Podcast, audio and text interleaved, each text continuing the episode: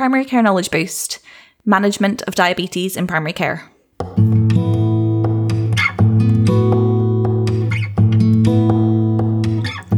Hello and welcome to Primary Care Knowledge Boost. Today we are back with Marlon and Nikki um, to talk a bit about the management of diabetes in primary care.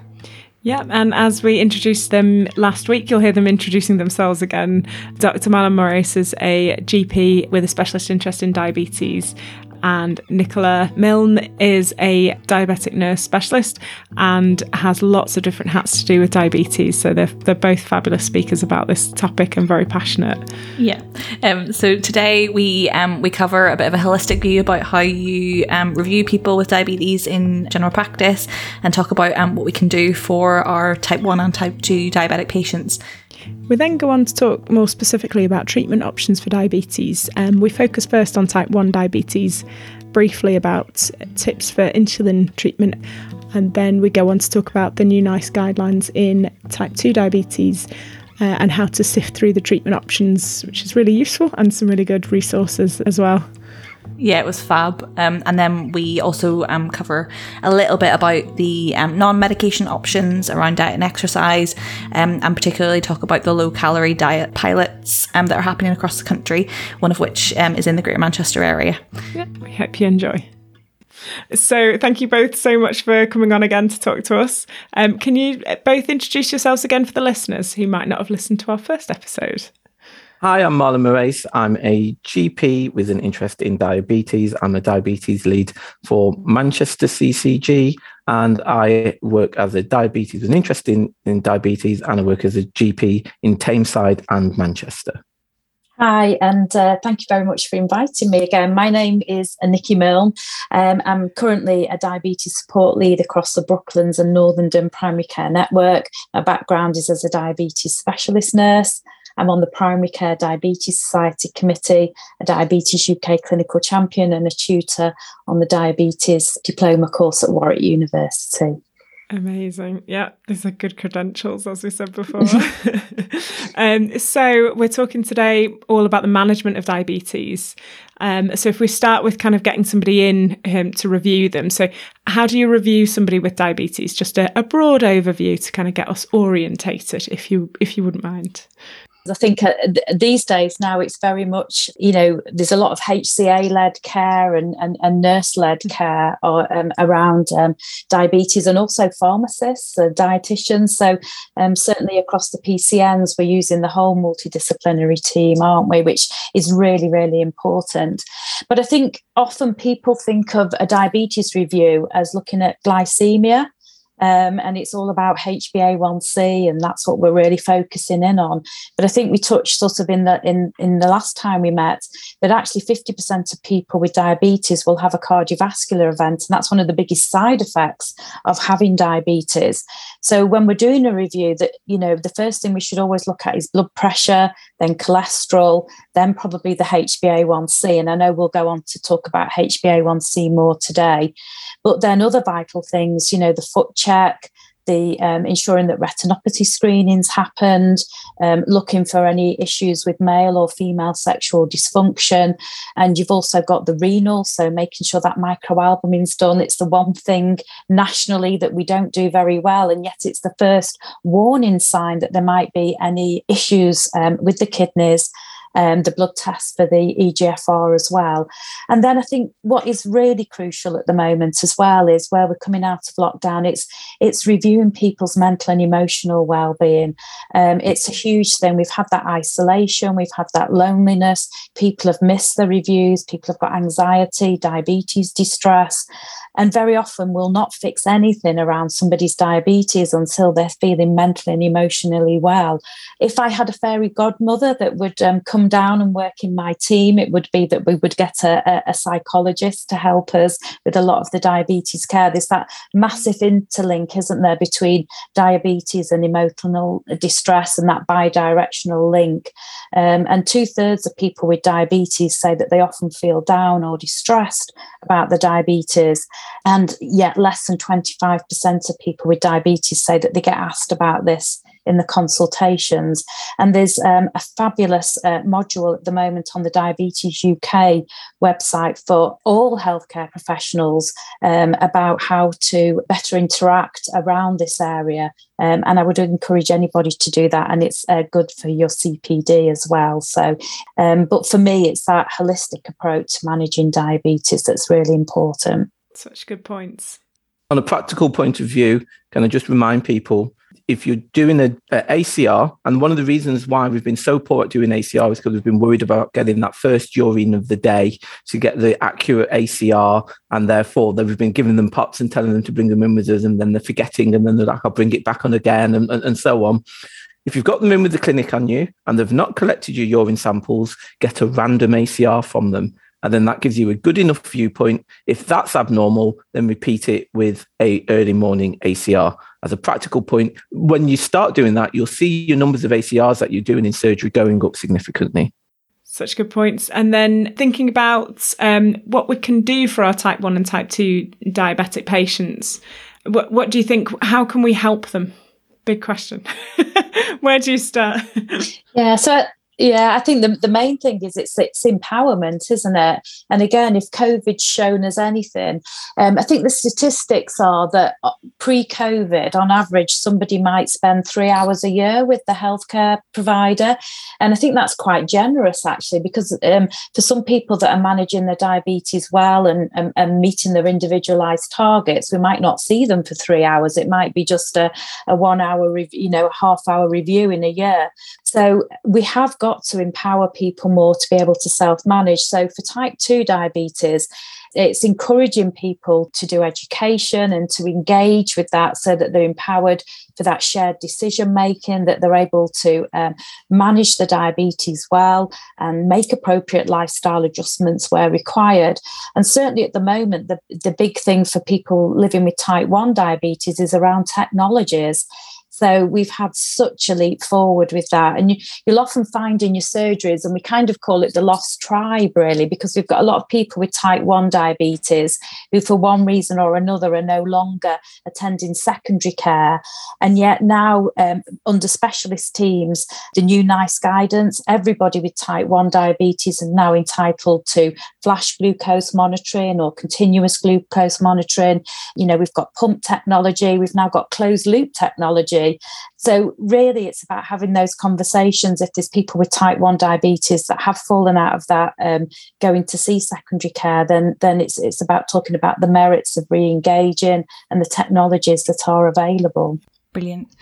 And in terms of, if we start with type one diabetes um, in primary care, do you have any kind of top tips about going around managing the specifics about insulin medication rather than the wider um, holistic bits that we've touched on there?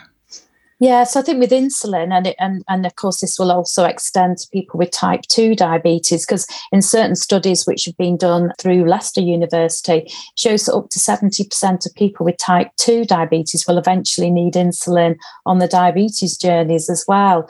So um for insulin management, um, I would certainly um, signpost people to the Diabetes on the Net. So the Primary Care Diabetes Society, we've produced a six steps to insulin safety module, and it's designed by primary care for primary care. It's free to access, and it's R C G P and R C N accredited.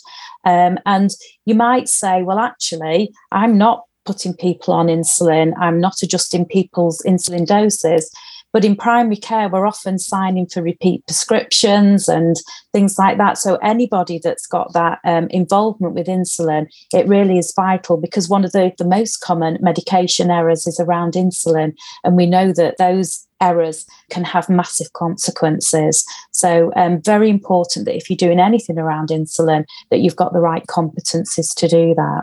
And the other thing I'll add on is work well with your pharmacy teams for your medication reviews with your patients in type one and type two with insulin, to work out how much insulin you need to give someone. It'd be quite a good audit for a lot of practices to do, because some people will end up, you go in the in, visit them, they've got fridges full of insulin because they're literally only using two or three units of insulin a day, and that's all they're needing, and you're sending them five pence a month. Mm. So um, that can be a really good audit for you to do, to just do a, an insulin use audit. And your pharmacy team are really good at doing this in the medication reviews um, with the patients to make sure. And conversely, unfortunately, you, sometimes you get patients running out of insulin because they're not being given enough insulin. So make sure that, you know, you just, just, just getting the right amount of insulin and the right type of insulin. So pumps is fast-acting insulin. And if they're not on pumps, then they will need Um, there's slow-acting um, and, and short-acting insulin. Um, but if they're on the pump, my tip is in primary care as well, make sure they've got that backup prescription, always valid, just in case that pump fails. So if they are on a pump and they're asking you for um, a long-acting insulin, give it them, mm. because it means that it's just it's just running out of date and they just need it. Um, so so just, just a few tips just to bear in mind for your type one patients. Yeah, and don't forget those pumps always break down on that Friday on a bank holiday weekend, Marlon. Yeah, that's so, true. Um, yeah, when they can't get through to the G P practice for, for the, their insulin. And it's the same as well. So people that are on Freestyle Libre or continuous glucose monitoring, they will still need access to testing strips and blood glucose testing and ketone testing strips as well. So often people will go, well, you've got the flash now, so why do you need it? But if you're using uh, flash technology, in times, it's got like about a, a five minute time lag. So and in times where your blood glucose levels might be rapidly declining or escalating, it's always very important to back that up with um, blood glucose testing. And H G V drivers, so our group two drivers, still need access to uh, testing strips as well. And another really important area where we're where we're looking at insulin is go back to basics about whether that insulin injection technique is right. Look for those um, areas of lipohypertrophy as well, um, the injection sites. So time and time again, you find people are injecting after meals. Um, they're going into lumpy injection sites. They're not changing the needles every time. Look at a, another useful audit as well is, you know, what size of needles are people using? They shouldn't really be using anything more than a four or a five millimetre needle, possibly a six in the extreme. So I still come across people on twelve millimetre needles. They're going to be more at risk of having hypoglycemia and doing intramuscular injections. Um, Trend Diabetes, um, which is a, a group of diabetes specialist nurses, they've got a lot of really good resources around, you know, good injection technique and and so forth. So those are all a very good um, resource to use as well. And then moving on to the um, other things that are used for type two diabetes, it feels like there's a million different types of uh, medication out there at the moment that can be prescribed. Um, would you be able to talk us through the latest um, NICE diabetes treatment pathway um, and just highlighting um, the important bits that we need to know about um, and any top tips about any of the particular medications that you think is important to get across? So, yeah, so I'll just make a couple of points on this and hand over to Nikki. If you've not seen the infographics for this, click on them. This is one of the best user-friendly, NICE guidance infographics I've ever seen.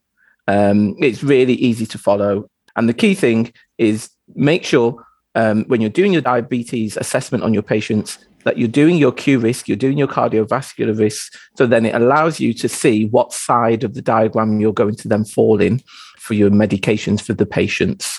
Um, so that's just a couple of tips about, about using that. Yeah, so like you say, Marlon, it's, it's been quite a big step change, hasn't it? And actually, I was part of the NICE guidance committee for these um, guidelines, and the scope was to look at the cardiovascular outcome trials. So we spoke before, didn't we, about fifty percent of people with diabetes having a cardiovascular event. Um, so when you look at the cardiovascular outcome trials for the S G L T two inhibitors, um, most of them are very favourable in terms of um, cardioprotection and reduction in incidence of heart failure and hospitalisation for heart failure.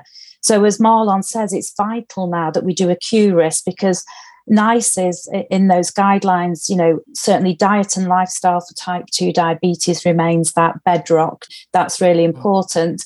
And metformin still stays in position one as the first medication that you're going to use. And if somebody has any intolerability to normal metformin, then you'd use the modified release. But after that, then it is based on Q risk.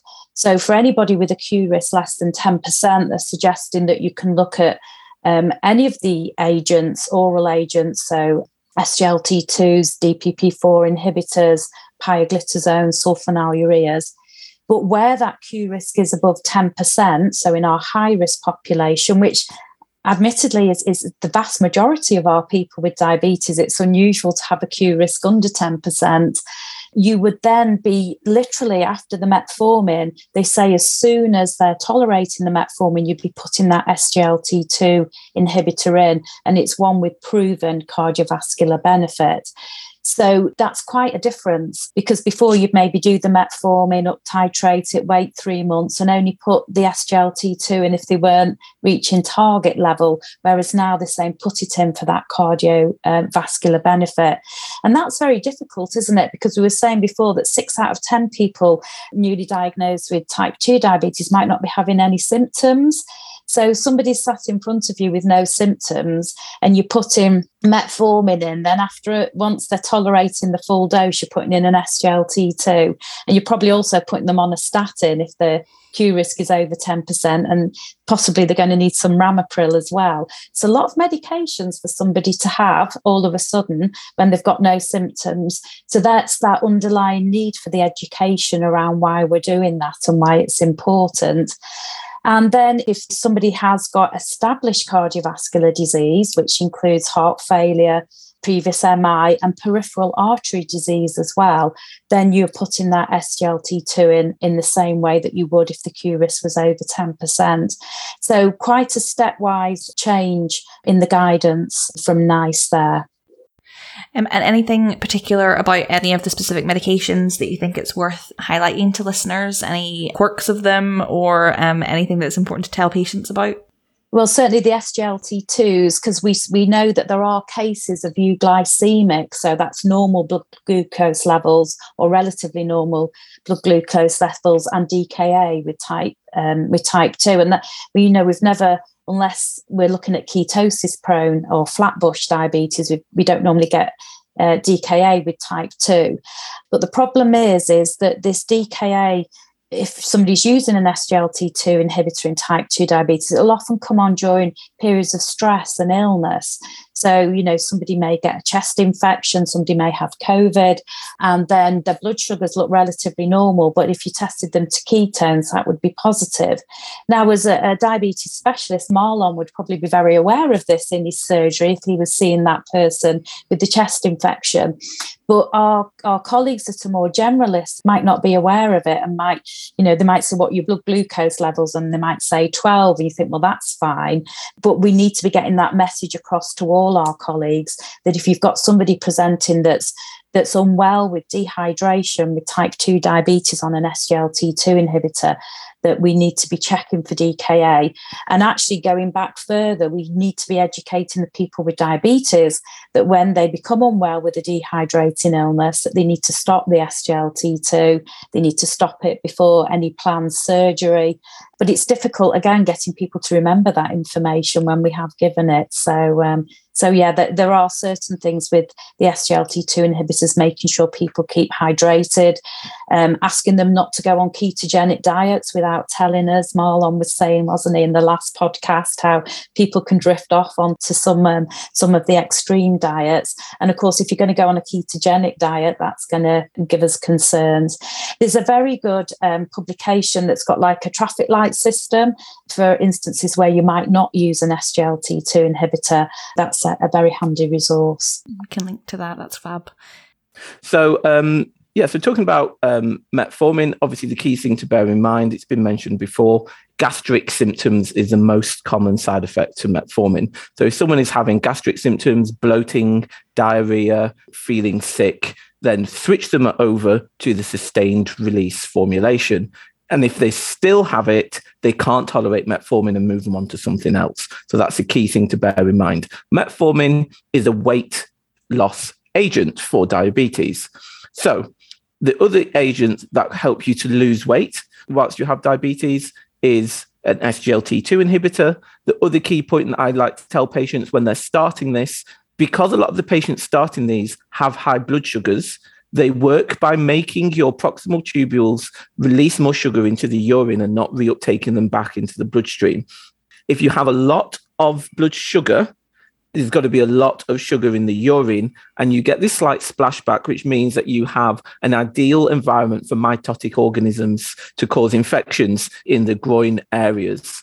For some patients, that's enough to make them stop the treatment. So I always warn them about it when they're taking them. And I make it quite clear. So I'm just like, when you're starting this medication, make sure that you drink plenty, make sure that you stop it if you're unwell, if you're having vomiting or diarrhea and periods of, of surgery. And also when you're starting it, if you develop any rashes in the groin area, get back in touch with us uh, because you may need treatment for that. Or if it's a patient that I know really well, I'm like, if you get a red rash in your groin area, go to the chemist and get yourself some Canesten and start using that straight away um, because that should help to clear that up for you.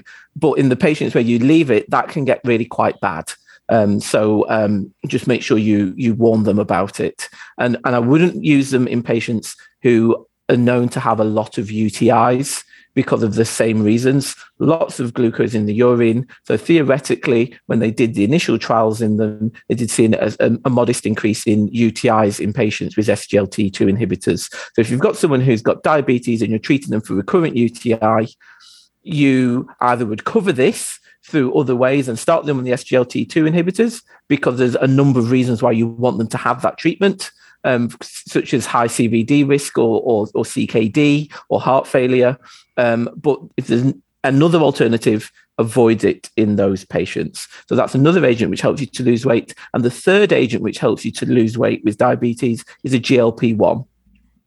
These are mainly injections, but there's one oral preparation. The oral preparation is relatively new onto the market, and it has to be taken at more or less the same time each day. So it's best used for patients who you know have set routines and will remember to take it at the same, same time each day, empty stomach and, and so on as well. Whereas the injections are a lot easier to use. And um, generally speaking, most patients take a once weekly injection of these G L P one medications. They work on the incretin effect. So um, it means that the person has reduced appetite. They can get nausea when they start them. And a key tip for these is tell them that they're going to get nausea when they start them, and it will last for up to six to eight weeks. After that, it generally tends to go. So I make sure that I tell them, I'm going to give you this injection. There's a high chance for six to eight weeks, you're going to feel very sick. However, it will go. Many people really appreciate that because they know what they're letting themselves in for, and it's not permanent. Yeah. If someone really doesn't want the sound of that, then don't give them the medication. So it's again, it's having that discussion with them around the options that are that are there for them. Weight neutral is D P P four, which works on a similar pathway to the G L P ones. There's not much um, really to know about that apart from you have to give them the right dose per E G F R. So, and where the people make mistakes sometimes is they see that the H b A one c is just slightly up. So they think, oh, well, I'll just give them a little bit of sitagliptin. I'll just give them twenty-five milligrams. There's absolutely no point. If the person has a normal E G F R, you give them the, the dose for their E G F R. Right. The doses are not based per their H b A one c. And no one's ever got to remember all of these. I look in the B N F. The only one which is completely separate is linagliptin. Linagliptin is excreted entirely in the liver. So you can use this down to any E G F R, including on dialysis. So if you have someone who's having a swinging E G F R, you're doing it one month, it's thirty-five. You're doing it the next month, it's twenty-five. And they keep swinging up and down. I always use linagliptin in those because you're not having to keep constantly changing the dose of the of the uh, D P P four that you give them. They don't give you hypos. Um, they're generally not quite as potent as some of the agents, um, but that's a good tip for those. Pioglitazone fell really out of fashion um, due to the risks around heart failure, bladder cancer. So key thing, if you've got someone who has hematuria, don't give them pio. Um, if they are completely clear of that, there's no link between pioglitazone and bladder cancer. It's been proven on a number of studies since the original rosiglitazone scandal. So that's something to bear in mind. But if someone has heart failure, don't touch it. And if someone has um, high weight, it is something that makes you gain weight. Mm. it is a treatment option, which is worth bearing in mind. If someone doesn't want an injection, they still want another tablet, we can bear it in mind still. And the other one to bear in mind is the sulfonylurea. So this is something which puts weight on and can give you hypos. It's not the most ideal thing for someone who has marked renal um, problems. Um, if you're providing them with a sulfonylurea, provide them with a blood glucose monitor as well. And um, that's a thing that I see sometimes when I've been locuming in practices before, as how many people don't get given a blood glucose monitor when they'll be given a sulfonylurea. A hypo from a sulfonylurea is longer and deeper quite often than a hypo from insulin. Mm. So someone who's admitted to hospital with an insulin hypo is often out the same day. Someone with a sulfonylurea, because of the length of action of the medication and the potency of it, that can be that they're not coming out for one or two days. So be very careful in who you're choosing to give that sulfonylurea to. A, a little elderly um, patient who lives on their own, who you're not really sure when they're eating their meals, it's not a good option for that person. However, they are extremely potent.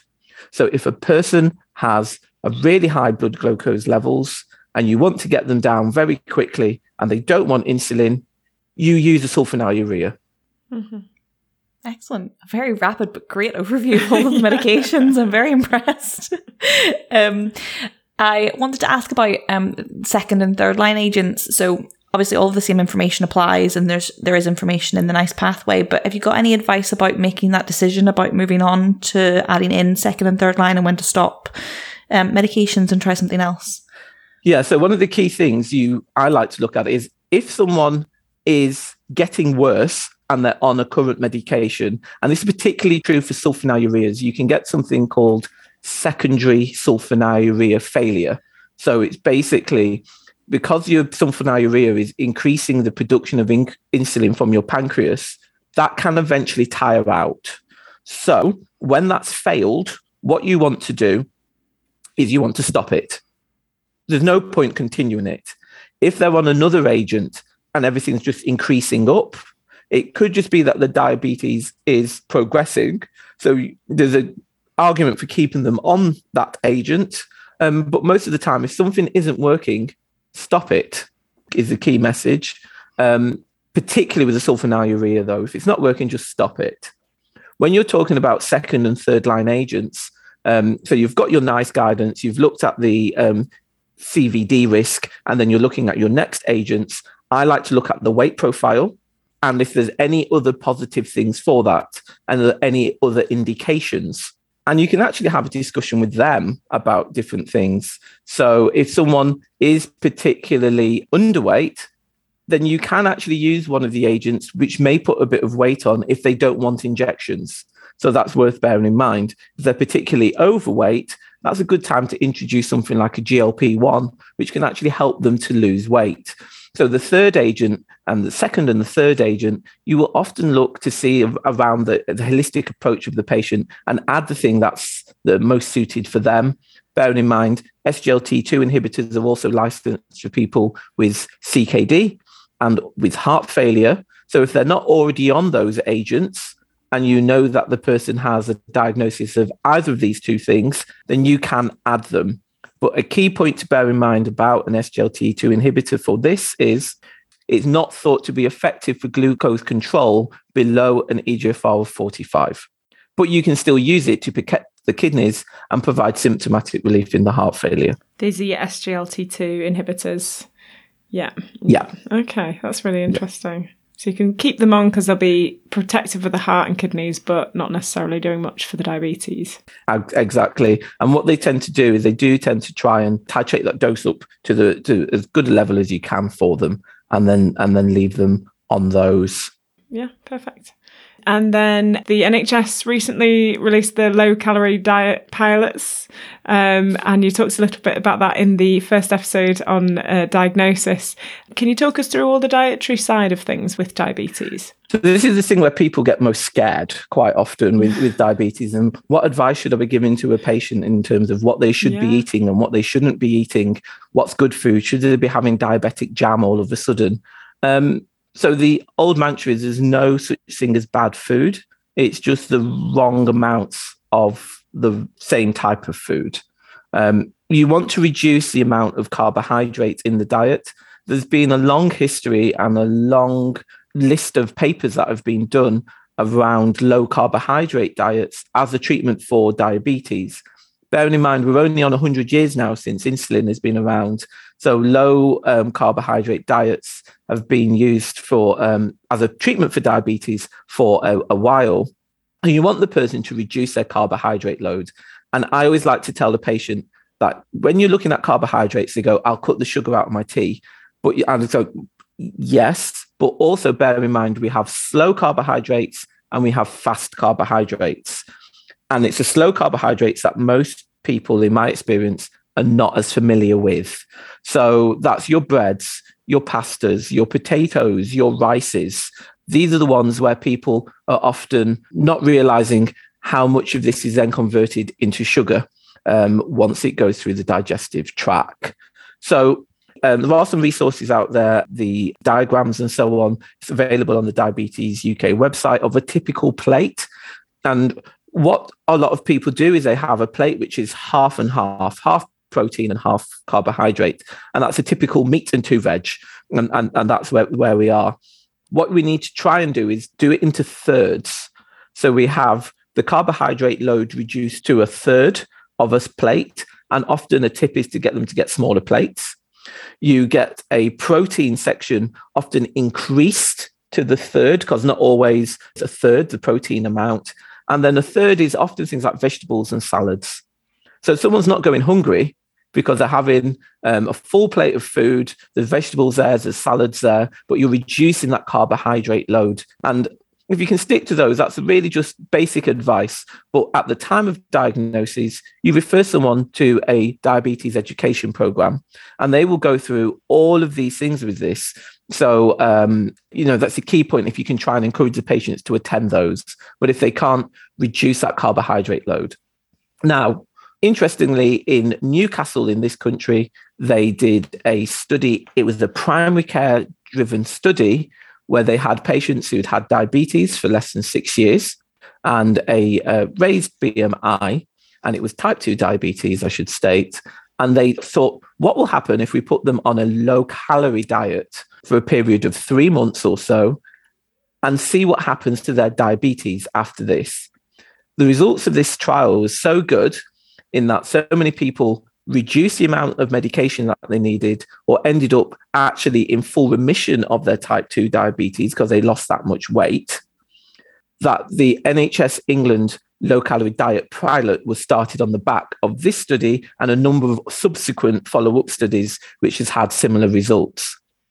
So there's a national program, and you're based in Wigan, I'm based in Manchester. G M is part of this pilot. It's also running in West Yorkshire and parts of London, and a few other parts of the country are coming on board with this, but it's currently live in G M. If you have a patient who has type two diabetes of a duration of less than six years, a H b A one c of eighty-five or below, C K D less than four, and no active cancer, no advanced heart failure, um, and not on insulin, and a few other small exclusion criteria, um, which you can see from the form that's on pretty much on most systems in G M. It's been up- uploaded onto most of the um, referral systems in G M. And that patient is eligible to be referred into the low-calorie diet program. This is a twelve-week, eight hundred calorie a day program. So a patient is given an eight hundred calorie a day diet, which is controlled for them because they're given it. They're given the shakes, they're given the soups um, for twelve weeks. And then after this, their normal food is reintroduced with them with support. What has been seen is most people have ended up losing more than seven to ten kilograms. And what you saw in the trials before this was that, interestingly, when most people lost five kilograms and above, you started to see reduction in their H b A one c's. So what, what we're seeing for this is a number of people gaining re- full remission, but a vast number of people managing to reduce the actual cost of the drug burden So both for the N H S cost and for the person having to take all of these tablets every day um, once they've finished that program. So it's not just a diet, there's life coaching, um, there's um, psychological inputs around this as well to try and make this as successful as possible. And N H S England have rolled this out. And this is what was in the press as a diabetes wonder diet. But the caveat is if a person has had diabetes for ten years, they are not likely to be successful on the diet. So it's for all of those six years and below. Yeah, that's amazing. I was going to ask Marlon, is there much evidence about how sustained the remission is or the um, the improvement um, in um, their, their diabetes? Yeah, so um, when they've done the follow-up studies, they have seen that a number of the ones that gained remissions remained in remission, and I think it was over fifty percent of them. So it's still a significant number of them were remaining in remission um, from that as well. Um, but it's a relatively new thing, so we don't have very, very long-term data. Um, so how long the sustainability of it is long-term, they're still following up. But initially, it's been shown to be quite good, actually, in that they've still remained off a number of medications, and a number of them, um, over fifty percent, have remained in remission, um, which, if you can think about it, if this is taken at scale, because obviously that's why N H S are doing this, if you can get a few of the million people with diabetes in the country to reduce the amount of medication, even if they're only on metformin, and you manage to reduce their metformin prescription down to nothing, then you're looking at a saving of, granted, metformin is only a few pounds, but twenty odd pounds per person. But if you times that by a million, that's a huge saving for the N H S. So that's why they're, they're deciding to invest in this quite heavily. It's coming full circle a bit in terms of there's so many options for it. We've always known that diet and exercise are really good, but it's just kind of how to put your resources into that as well. Yeah. So, I mean, obviously I've spoken a lot about all the different medications and so on. Some of these medications, fifty pounds a month, sixty pounds a month. Metformin, yeah, cheap as chips, a couple of pounds a month. But diet and exercise advice is free, um, which can make a significant impact on that patient's longevity with their diabetes control. And bearing in mind, sometimes if you get hold of someone and get this advice into them and get them on the right pathway, I have had some patients who have come off the medication and are controlling it only with their diet, and they know exactly how to do that because they've had the right level of advice. So we talk about the medicines, and medicines are really interesting, but diet and lifestyle are a key point to the control of type two diabetes. Brilliant. You've highlighted um, both quite a lot of um, excellent resources as we've gone along here, but I'm just thinking particularly because we haven't covered things like diabetic emergency management or managing intercurrent illness. Is there any other good resources that we can highlight to listeners to go and look away at that?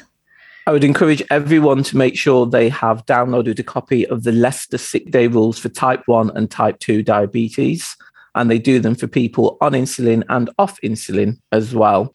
If you've got someone who you are wanting to keep hold of in primary care and you don't feel that you, they need to be fully admitted into secondary care, and it's particularly useful for when you've got someone and you're doing an out-of-hours G P shift and you've got a call coming in and the person's on the phone, these are what my blood sugars are doing and I'm unwell and so on, and you don't know what to do, refer to the Leicester Sick Day Rules. They literally lay it out. If your blood sugar readings are between this amount and this amount and you're on insulin, consider giving this much extra insulin and testing this much more frequently and so on. They're literally that descriptive. Mm, so um, I would highly recommend that everyone make sure that they have a copy of those. Thanks so much. Any final take-home points for the listeners? Yes, I think my learning point about treatment is use all the resources that are at hand. I think one of the difficulties is, is it's amazing now. We've got so many different resources. When I first started doing diabetes, it was quite easy because you did metformin, you did glycoside, and if that didn't work, you sent them to hospital for insulin. So it was this very simple pathway. I'm, I'm showing my age now. Um, and it, but it's fantastic that we've got remission pilots, we've got S G L T twos, we've got G L P ones, all these new medications and options before us. But sometimes I think that actually causes inertia because there's too much choice. So in a really busy clinic, you're thinking, I'm not quite sure which one and which level of E G F R is, does this have to be, and which is the best one if they've also got heart failure and things like that. So there's lots of resources around, and have them in little handy format mats in your top drawer and laminated, um, and then you can look at them. There's some very good resources in the uh, Journal of Diabetes and Primary Care, and they do these at-a-glance fact sheets, and they do this series called How To as well. And certainly there's an at-a-glance fact sheet for the S G L T two inhibitors and what the different licensings are and levels of E G F R depending on um, what you, you're using them for, because they're now very strong for heart failure and for, for C K D and renal protection as well. So um, so use your resources and um, and just really try and avoid that inertia, because you get tempted to say, well, just give it another three months and come back and we'll see where we are. And we haven't got that time when people's um, H b A one C's aren't at their individualised targets. So my key point is, if someone is freshly diagnosed, quite engaged, and not on insulin, or you're able to wean them off the insulin, consider them at the moment for the low-calorie diet. It may mean that that person is able to gain remission from the diabetes or a vast reduction in the amount of medication they need for the diabetes. It's sanctioned by N H S England. They've paid for the places. They're sat there waiting for people to go on them. And currently in primary care, we are underusing this resource. Next thing being diet and exercise. Cost us nothing as a health system, but can give the patient a world of empowerment to control their diabetes. Sometimes you may even do things like giving them a blood glucose meter at various points so they can see what different meals do to their blood sugars. And I've done that with patients before. So then they know, I know when I eat this, this is what happens. So I'll only eat that once a month. And I've done that quite a lot of times when people are initially diagnosed. We're trying to see what's going on. We're trying to see what's going on with their blood sugars. I've given them a blood glucose meter. We've found out what's working. And then after that, we take the blood glucose meter off them, because they don't need to keep using the blood glucose meter, because they're fully aware of what's going to happen when they eat certain things. So diet and exercise free, remission diet, low-calorie diet free. And my third point being, when you're deciding on medication with the patient, speak to them and look at them. So see what the characteristic of the patient is and what they would actually willing to take. There's no point prescribing a sixty pounds a month injection to someone who refuses to inject themselves. All you'll be doing is constantly giving them an injection, which they constantly put in the bin. So um, that's so that's the key thing. So engage the patient in that, but you can tell them the advantages and the disadvantages around the different treatments. Thank you both so much for today and coming back and chatting to us all about the management of this time of diabetes. It's been um, really, really interesting again. Thanks for having me. Um, it's been a pleasure to be here. So yeah, it was amazing to talk to those two again, Marlon and Nikki. They're just brilliant. So thank you both of them for coming on. Uh, what were your learning points, Lisa? Um, yeah, it was it was fascinating to be able to speak to them again. Um, and they are so passionate, like I said last time, about diabetes, and that came through in the management um, bits as well. For me, it was that holistic approach at the beginning, the fact that it's not just about um, looking at their sugar levels. Um, there's a lot of things that we, I think we cover probably blood pressure and cholesterol and cardiovascular risk quite well.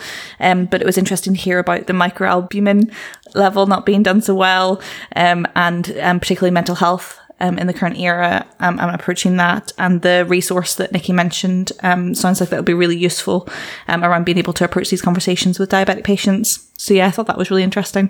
Yeah, the module on Diabetes U K we'll link to as well. Yeah, if I had a magic wand or a fairy godmother, I think she said, yeah. I'd, I'd magic up a psychologist to deal with the amount of um, dealing with the diagnosis and the mental health elements that can um, impact on looking after your diabetes well. Um, it is a really powerful message, and I'm glad that we we talked about it. Um, the other bits that I thought were really useful was the plate, the dietary stuff. So mm. looking at the plate, dividing it into thirds. There's yep. no such thing as a bad food. It's just about portion control and things. And um, I thought that was fabulous, actually, thinking about the impact of diet and exercise. And I think, I guess, the the pilot being about the individualized approach to it and about behavioral change and change management. Yeah. And I think that's really important, rather than just giving people a, a low calorie diet for however long was it, twelve weeks, and um, hoping that they'll continue it. It's good that they are doing other bits that are wrap around that yeah. to hopefully sustain the change. But it was, the stats were quite fascinating about it. I will be really interested to watch that longer term to see kind of how sustained that actually is um, in terms of reversing people's diabetes, or at least getting them kind of down on the medication burden. Um, it is really, really fascinating. Absolutely. I was really impressed with Marlon being able to um, talk us through the the main side effects and the main reasons you would or wouldn't prescribe certain diabetic medications. So, well, first of all, how, how to sift through. So looking at the Q risk, but then also thinking about the heart, and then thinking about your B M I. Yeah. Um, and yeah, the ones for weight loss, the ones that are, are good for weight loss and the ones that aren't so good. And yeah, the particular elements there. And oh yeah, the D K A for the euglycemic D K A for your S G L T two inhibitors as well. Yeah, like it was, yeah, yeah he was very good at condensing that down um, to, to give vital information. Um, and there's lots of great resources as well that we'll link to that can provide um, more comprehensive information as well. So we have we have some news in terms of the podcast um, that people might be interested in. With Lisa's news, would you like to give it? Yes, so um, I will hopefully be going off to have a little baby um, soon.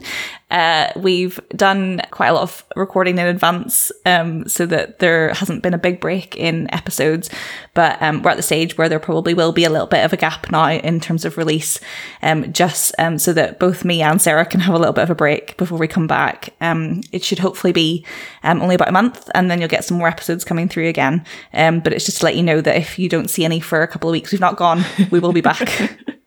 Yeah, that'll be interesting to see what you're like after afterwards. Will that affect? We'll let listeners decide. Yeah, so wishing her all the best, and uh, looking forward to um, meeting up with you again afterwards, of course, Lisa.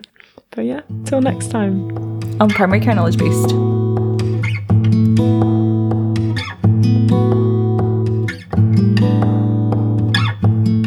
This podcast has been able to continue to date due to the support of G P Excellence, Wigan Borough C C G, Greater Manchester Training Hub and the G P Fellowship Programme, as well as Greater Manchester Health and Social Care Partnership. Just a friendly reminder that these podcasts are for healthcare professional education and shouldn't be used for medical advice by the general public. They were recorded in Greater Manchester in two thousand twenty-two. Guidelines can vary by location as well as over time, so always check for up-to-date local and national guidelines before you make any treatment decisions. The content is based on our interviewees' opinion and interpretation of current best practice. It's your responsibility to use your clinical judgment before applying or relying on information solely from this podcast. Check out the episode description for full details and any links that we've mentioned in the episode.